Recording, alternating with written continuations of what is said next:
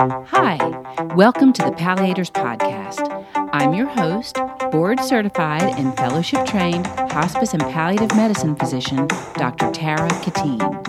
This podcast is for healthcare professionals who want to become more comfortable and more confident in caring for their chronically ill and terminally ill patients. With the help of the physicians who trained with me, we hope to provide education and promote palliative care one podcast at a time. We're so glad to have you with us. Hey, everybody.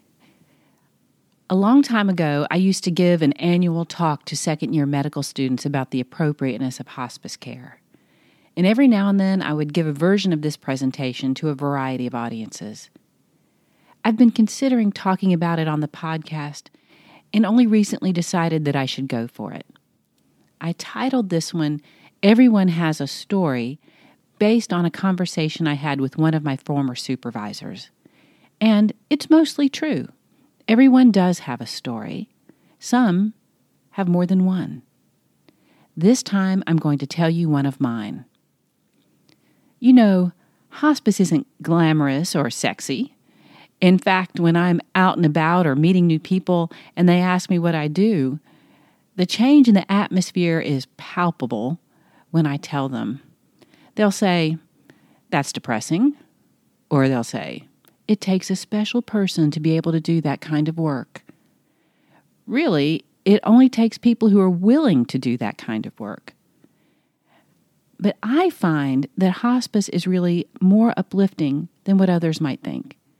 I have found so much reward in helping people feel as good as they can feel, helping them live as fully as they can, helping them to find peace in such a hard time in their lives, and in helping families come together and face this process in the most meaningful way possible. There's great personal reward in all of this. I didn't always feel this way. I didn't go into medicine to do hospice work. No, I wanted to go into medicine to help people get well or find a cure for something. I didn't say, oh, I want to help people be comfortable and live as fully as possible while they're dying. So, how did I go from wanting to cure people to helping people as they're dying? To explain that, I have to share my story. I want to start by describing a picture that sits on my desk. You can see it on the blog page at the Palliators website but for now, let me describe it. When people see this picture, they notice there are three individuals two women and a man. The picture's fairly old now, but most people comment on how similar the two women look in that picture. With good reason. This is a picture of me with my mother and father. And I happen to look quite a bit like my mom. If you look really closely at the picture, you can see Christmas decorations and holiday attire so it's obvious this is some sort of holiday celebration. When I look at this picture, I see the last Christmas I got to spend with my mother before she died. It's one of the few good times she had after being diagnosed with cancer. So when I look at this picture and see our faces, I see the reason why I work in hospice and palliative care. Yet no one in this picture received hospice, nor any of its benefits. So, to explain how I ended up wanting to work in hospice and palliative care based on our experience, I need to tell you our story. We are from the southeastern part of the United States where college football is a big deal. My mother and father had traveled to an away football game near New Orleans one weekend in October. It was pretty early in my medical training. And while they were walking around, she became short of breath very easily. She had to stop and sit every few yards, making it hard to shop in the French Quarter or to participate in the careless New Orleans revelry. She got a chest x ray while down there, and it showed a right hilar lung mass. So they went back home to have a workup done that revealed that she had small cell lung cancer. And luckily, it hadn't metastasized. She underwent further testing and had a CT of the head, abdomen, and pelvis. She had a bone scan, a bone marrow biopsy, and a lot of blood work, as well as a cardiac evaluation. All this was done to determine if she would be a good candidate for therapy and which therapy she would receive. She passed all of her tests and she was started on the standard chemotherapy at the time. As you might expect, she developed nausea and vomiting with every round of chemo. She started to lose her hair, and unfortunately, she also developed a peripheral neuropathy. I remember going home one weekend shortly after she had had chemo, and I watched her experience the intractable vomiting. Oh my gosh! What a horrible, helpless feeling to witness my mother going through this, and to witness my father, the king of the castle, feeling so helpless because he was unable to make it better for her. At Thanksgiving that year, we got to share in the lovely project of shaving the mangy remnants of hair from her scalp so that her wig could attach adequately. Those things were really hard for all of us. Hard for my dad and me, who didn't even have cancer. I can't even imagine how much harder it must have been for my mom. Those things were pretty awful. But she really didn't want to talk about it. This was a top secret experience for our family. No one was allowed to know that she had cancer, was undergoing treatment, or was experiencing side effects of the treatment. She didn't want people to pity her, and she didn't want people to think that they could catch cancer from her. She was worried what other people would think, and she didn't want them to treat her differently. Thankfully, by spring, she was thought to be in remission. Unfortunately, by Easter, she was found to have metastatic lesions in both cerebral hemispheres, cerebellum, and brainstem. So she started radiation therapy. But she kept getting worse. It got to the point where she could no longer manage the steps to go to bed. She had trouble getting in and out of the car to go to the radiation treatments. Since she was getting worse, her oncologist suggested that she be admitted to the hospital. They could do a workup there. They could consult a neurologist. And the radiation center was on the hospital grounds. So we could find out what was going on, begin new treatment in the hospital, and it would be a lot easier to treat her there. It made perfect sense. Yet she didn't want to be in the hospital. She preferred to be in her own home. But she was told that this was the right way to move forward so that she could get better. She allowed herself to be admitted to the hospital, and of course, when you go to the hospital, you have to justify justify the hospitalization, right? So they ordered a bunch of lab work. A neurologist was consulted, and one of the main things they wanted was an MRI. Now, I should tell you that my mother did not want to have an MRI. She was a little bit afraid of it. For those of you who have not been around an MRI, let me tell you a little bit about them. You're not allowed to wear any of your jewelry or bring your personal items in with you to avoid problems with the magnet. The MRI machine is kind of like a long metal tube, and the person goes inside this big tube and must lie completely still for a prolonged period of time. All the while, it sounds like there's someone hammering all over it. My mother was a little claustrophobic.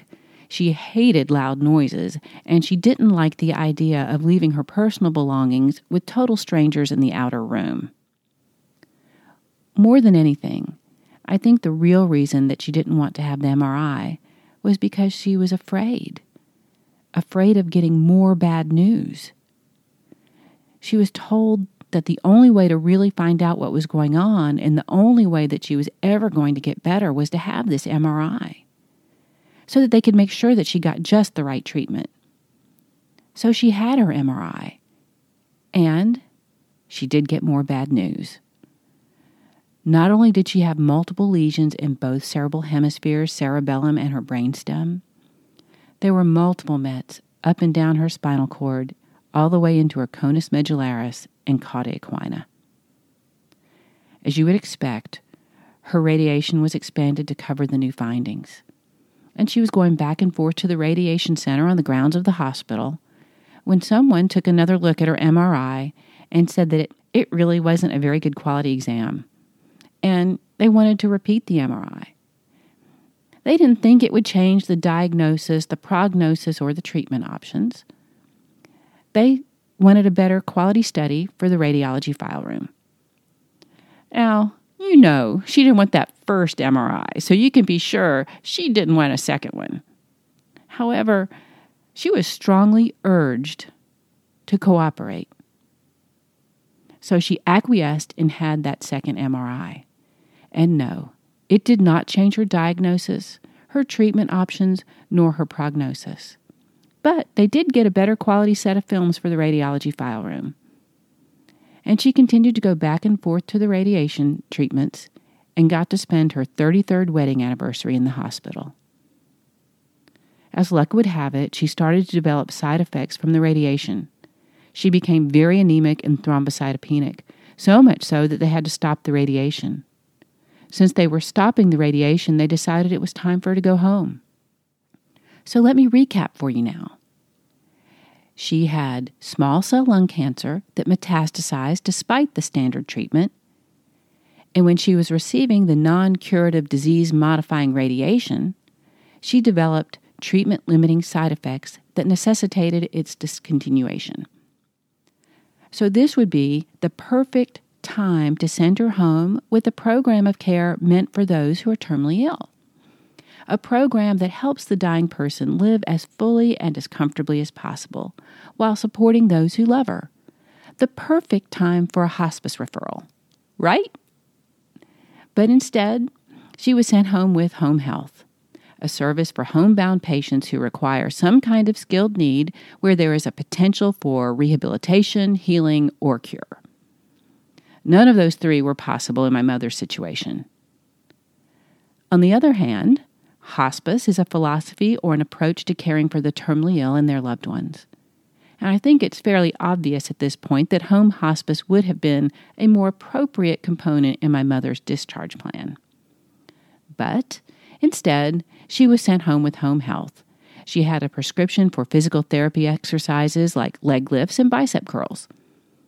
You know, it's not like she lost the use of her extremities from some kind of accident or injury from which she'd recover.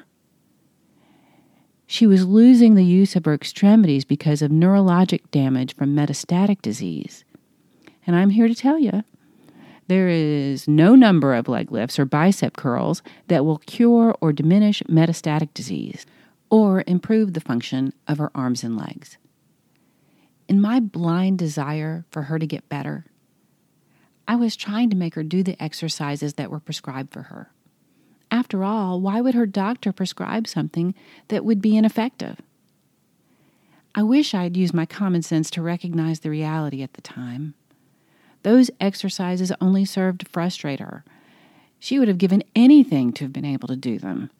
And my thinking that they wouldn't have been prescribed if she couldn't do them only led to conflict between us.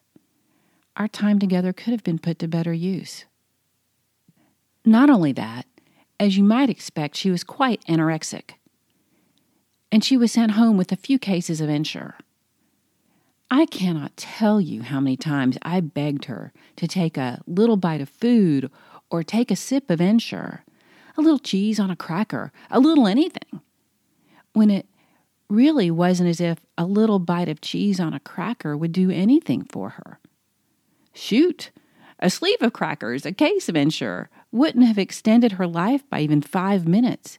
Yet there I was, begging her and guilting her into eating and drinking. It just served to frustrate her. Oh, how I wish that I had known then what I know now. When I was getting used to the idea that she couldn't do her exercises and really wasn't going to eat, she developed the next big problem. It was quite embarrassing for her. It was rectal bleeding. And oh my goodness, I can't even begin to tell you how horrible that was. And we couldn't get home health to come in the middle of the night. And there just seemed to be so much blood. We did the only thing that we could think to do, and that was go back to the hospital. And when you go back to the hospital, you know what happens. You have more tests. So while in the emergency department that night, she had more lab work, they confirmed what we already knew that she was very anemic and very thrombocytopenic. And then we heard something quite disturbing.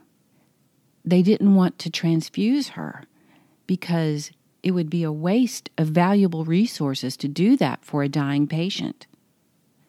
Now, as a medical person, I can understand why somebody may be thinking that, but actually verbalizing it to me about my mother and to my dad about his wife was pretty callous and hard to stomach.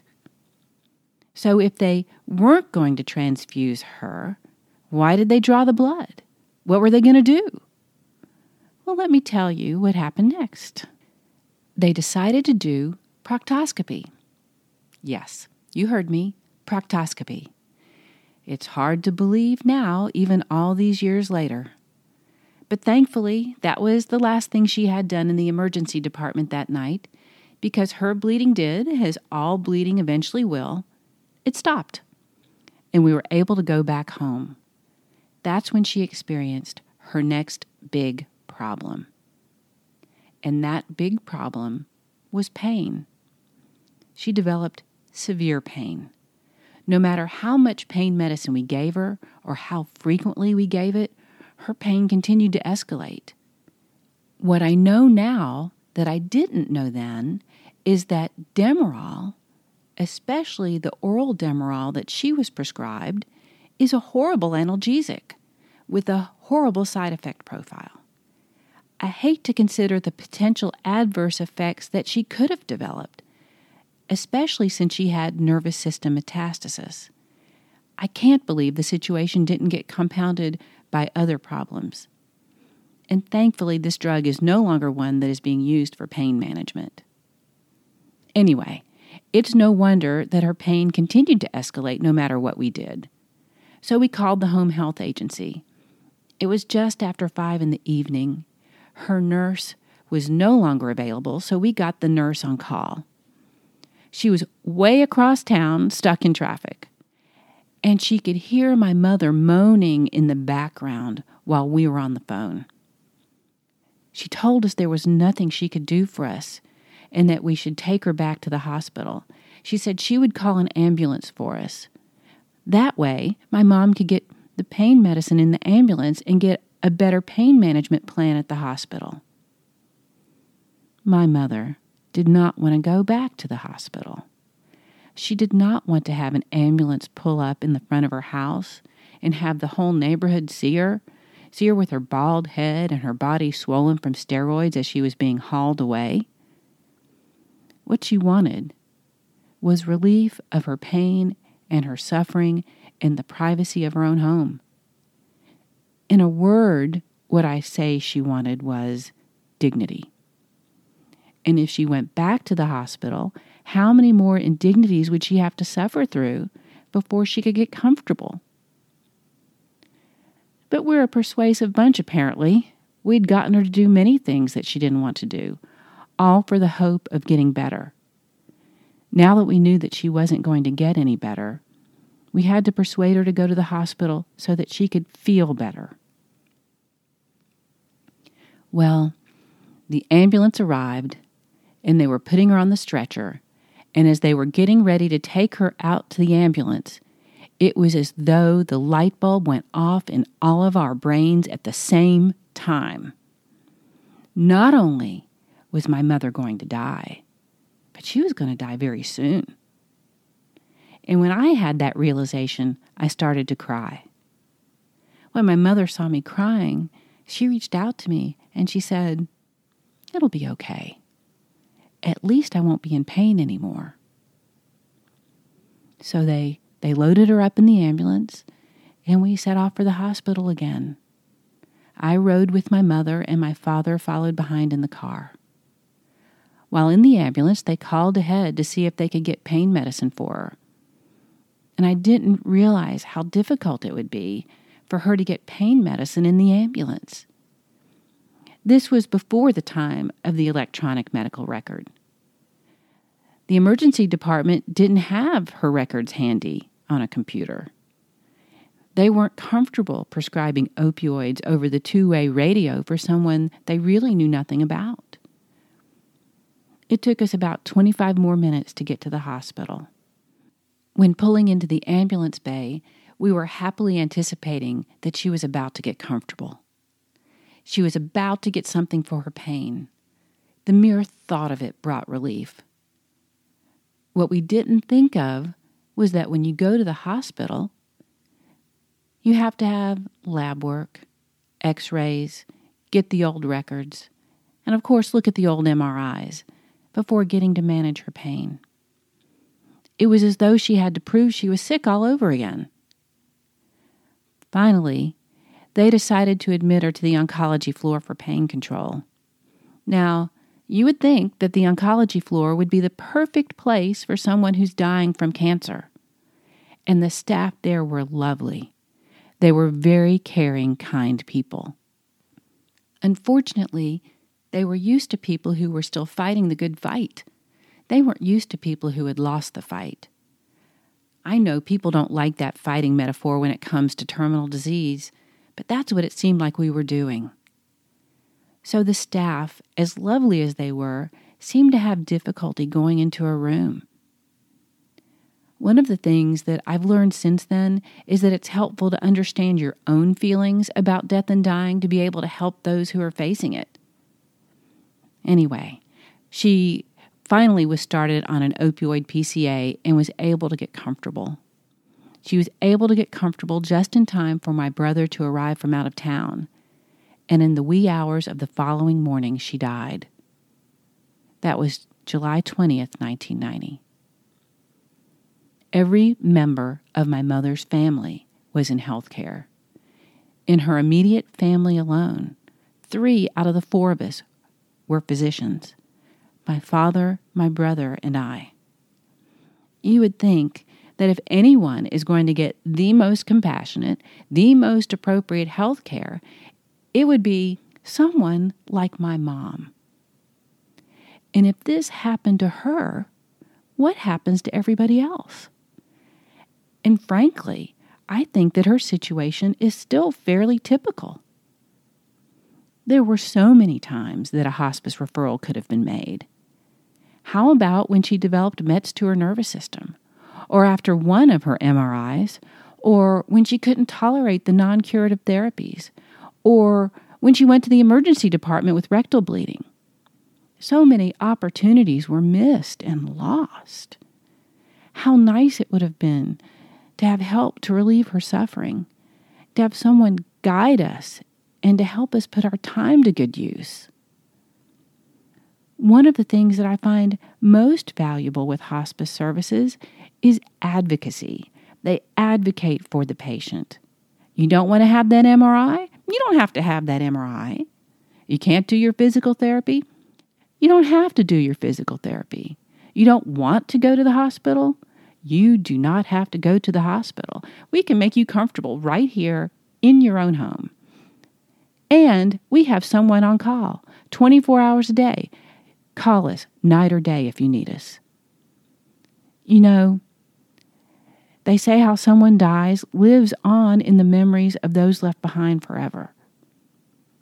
As you can see, that's true in my case. But I know my mother would not want to be remembered only by the story that I just told. She would want to be remembered in the times that we shared throughout her whole life on vacations, at football games, shopping, fishing, being with the family at holidays, moving into college dorms, medical school dorms, having middle of the night phone call advice. She was a woman full of love, generosity, and joy. She loved her family and was a wonderful wife and mother, daughter, sister, and aunt. I'm sure she would have been a great grandmother. And still, I think my mother would want to be remembered the way she was in that picture I keep on my desk. It represents a time she was able to put a wig on her head, rise to the occasion, and enjoy herself. Earlier, I said that it was one of the few good times she did have after being diagnosed with cancer. And there could have been so many more. When I've told this story in the past, I found that it resonates with many others. even after all this time, we still need to do a better job in caring for those who are coming to the end of their lives. There was a hospice once that talked about how when you come into this world, you're surrounded by family and love, and there's no reason you shouldn't expect the same when you leave this world. Here's the thing we need to inform our patients. We need to let them know that they don't have to suffer through treatments that won't give them the life they want. They can choose. We can help. When I think of people telling me how depressing hospice is, I think of the alternative. Not having hospice can be so much more depressing. Experiencing and witnessing suffering is excruciatingly difficult. I have seen great grace and experienced great reward that comes with helping people who are facing death and dying. I'm recording this podcast on my mother's birthday. I'd like to use a quote from her as our reflection. Now, I think her quote is funny and true. My mother's name is Vicki Katine. If she were alive, she would find a way to be working on this podcast too. I hope you like the reflection. It goes like this There are two things that people love to hear the sound of their name, and the sound of their voice. I think it can be useful to consider her words in the care of our patients so that we think twice about interrupting them and we let them tell their stories. Thanks, Mom. I still miss you. That's our podcast for today. Thank you all for listening. Please visit our website, thepalliators.com, and send us messages if you have suggestions. You'll find the reflections and the references from our podcast in the show notes on our website, too. If you enjoy our podcast, please give us a good rating and review in your podcast app. I hope you'll follow us on Facebook and Twitter. Until next time, bye for now.